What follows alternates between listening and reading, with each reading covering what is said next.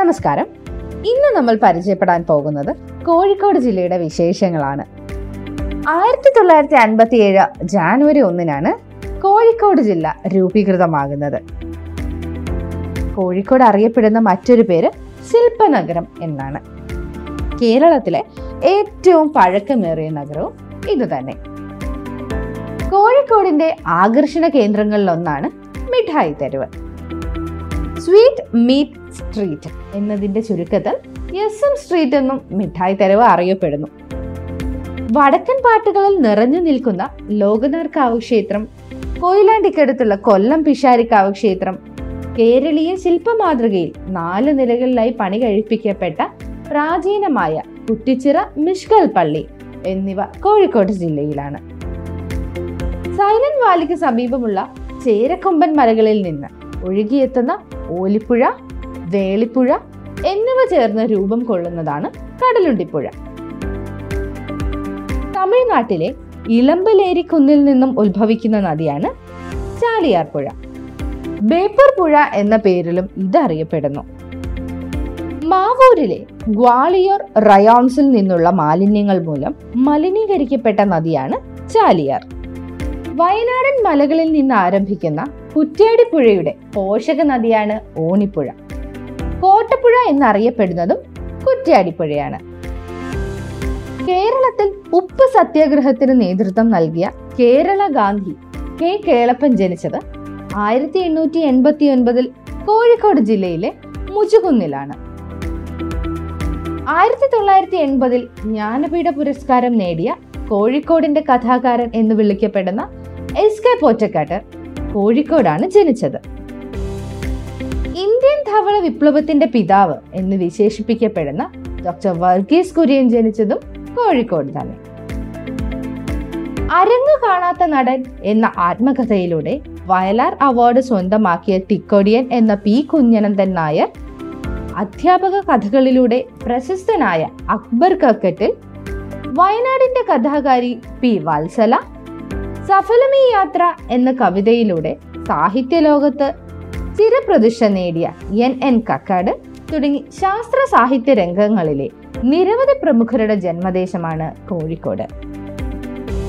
ഇന്ത്യയുടെ ഇതിഹാസ അത്ലറ്റായ പി ടി ഉഷ ഫുട്ബോൾ താരം ഒളിമ്പ്യൻ അബ്ദുൾ റഹ്മാൻ തുടങ്ങിയവരുടെ ജന്മദേശവും കോഴിക്കോടാണ്. ആയിരത്തി തൊള്ളായിരത്തി തൊണ്ണൂറ്റി ആറിൽ സ്ഥാപിതമായ കേരളത്തിലെ ഇന്ത്യൻ ഇൻസ്റ്റിറ്റ്യൂട്ട് മാനേജ്മെന്റിന്റെ ആസ്ഥാനം കുന്നമംഗലത്താണ് ഇന്ത്യൻ ഇൻസ്റ്റിറ്റ്യൂട്ട് ഓഫ് സ്പൈസ് റിസർച്ചിന്റെ ആസ്ഥാനം കോഴിക്കോട് മൂഴിക്കലിലും.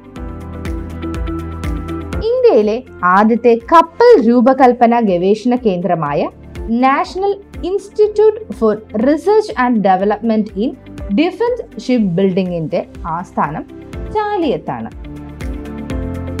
ഐ എസ് ആർഒയുടെ ഇന്ത്യ ഇൻ സ്പേസ് ഗാലറി സ്ഥിതി ചെയ്യുന്നത് കുന്നമംഗലത്തും ടൂറിസം വകുപ്പിന് കീഴിലുള്ള state institute of hospitality Kerala school of mathematics എന്നിവയുടെ ആസ്ഥാനം കോഴിക്കോട് തന്നെയാണ്. Malabar botanical garden and institute for plant science ഇത് ചെയ്യുന്നത് ഒളവണ്ണയിലാണ്. Centre for water resource development and management അഥവാ C W R D M institute of mental health and neuro science അഥവാ I M H A N S ഇവയെല്ലാം സ്ഥിതി ചെയ്യുന്നത് കോഴിക്കോട് തന്നെ. Payyoli express എന്നറിയപ്പെടുന്ന P T Usha ആരംഭിച്ച ഉഷ സ്കൂൾ ഓഫ് അത്ലറ്റിക്സ് സ്ഥിതി ചെയ്യുന്നത് കിനാലൂരിലാണ്. Pazhassiraja museum Krishna Menon art gallery എന്നിവ സ്ഥിതി ചെയ്യുന്നത് കോഴിക്കോട് ഈസ്റ്റ് ഹില്ലിലാണ്. കുഞ്ഞാലിമരക്കാർ സ്മാരകം സ്ഥിതി ചെയ്യുന്നത് ഇരിങ്ങലിലാണ്.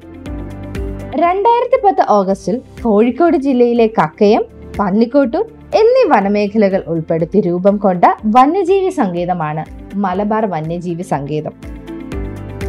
കേരള വനം വകുപ്പിന്റെ മുതല വളർത്തു കേന്ദ്രം നിലകൊള്ളുന്ന പെരുവണ്ണാമൂഴി ദേശീയ നേതാക്കന്മാരുടെ പേരിലുള്ള വൃക്ഷത്തോട്ടത്തിന് പേരുകേട്ടതാണ് കടലാമ സംരക്ഷണത്തിന്റെ പേരിൽ പ്രസിദ്ധി നേടിയ സ്ഥലമാണ് കൊളാവി കടപ്പുറം.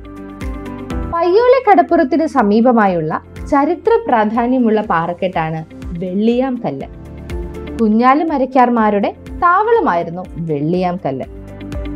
കോഴിക്കോട് ജില്ലയിലെ കല്ലായി തടി വ്യവസായത്തിന് പേരുകേട്ട സ്ഥലമാണ് ഫറോക്കോട് വ്യവസായത്തിനും ബേപ്പൂർ ഉരു നിർമ്മാണത്തിനും പ്രസിദ്ധമായ കേന്ദ്രമാണ്. ഡോൾഫിൻസ് പോയിന്റ് തുഷാരഗിരി വെള്ളച്ചാട്ടം കോഴിക്കോടിനെ വയനാടുമായി ബന്ധിപ്പിക്കുന്ന താമരശ്ശേരി ചുരം നല്ലളം ഡീസൽ പ്ലാന്റ് കക്കയം ജലവൈദ്യുത പദ്ധതി പെരുവണ്ണാമൊഴി കുറ്റ്യാടി അണക്കെട്ടുകൾ എന്നിവയും ജില്ലയിൽ തന്നെ. സാമൂതിരിമാരുടെ സ്നാനത്തിനായി ഉപയോഗിച്ച മാനാഞ്ചിറ സന്ദർശകരെ ആകർഷിക്കുന്ന കേന്ദ്രങ്ങളിലൊന്നാണ്. മാനവിക്രമൻ ചിറയാണ് മാനാഞ്ചിറയായതെന്ന് കരുതുന്നു. മാനാഞ്ചിറ മൈതാനത്തിനടുത്താണ് മിഠായി തെരുവ്. എസ് കെ പൊറ്റക്കാടിന്റെ തെരുവിന്റെ കഥയ്ക്ക് ആധാരമായ തെരുവാണിത്.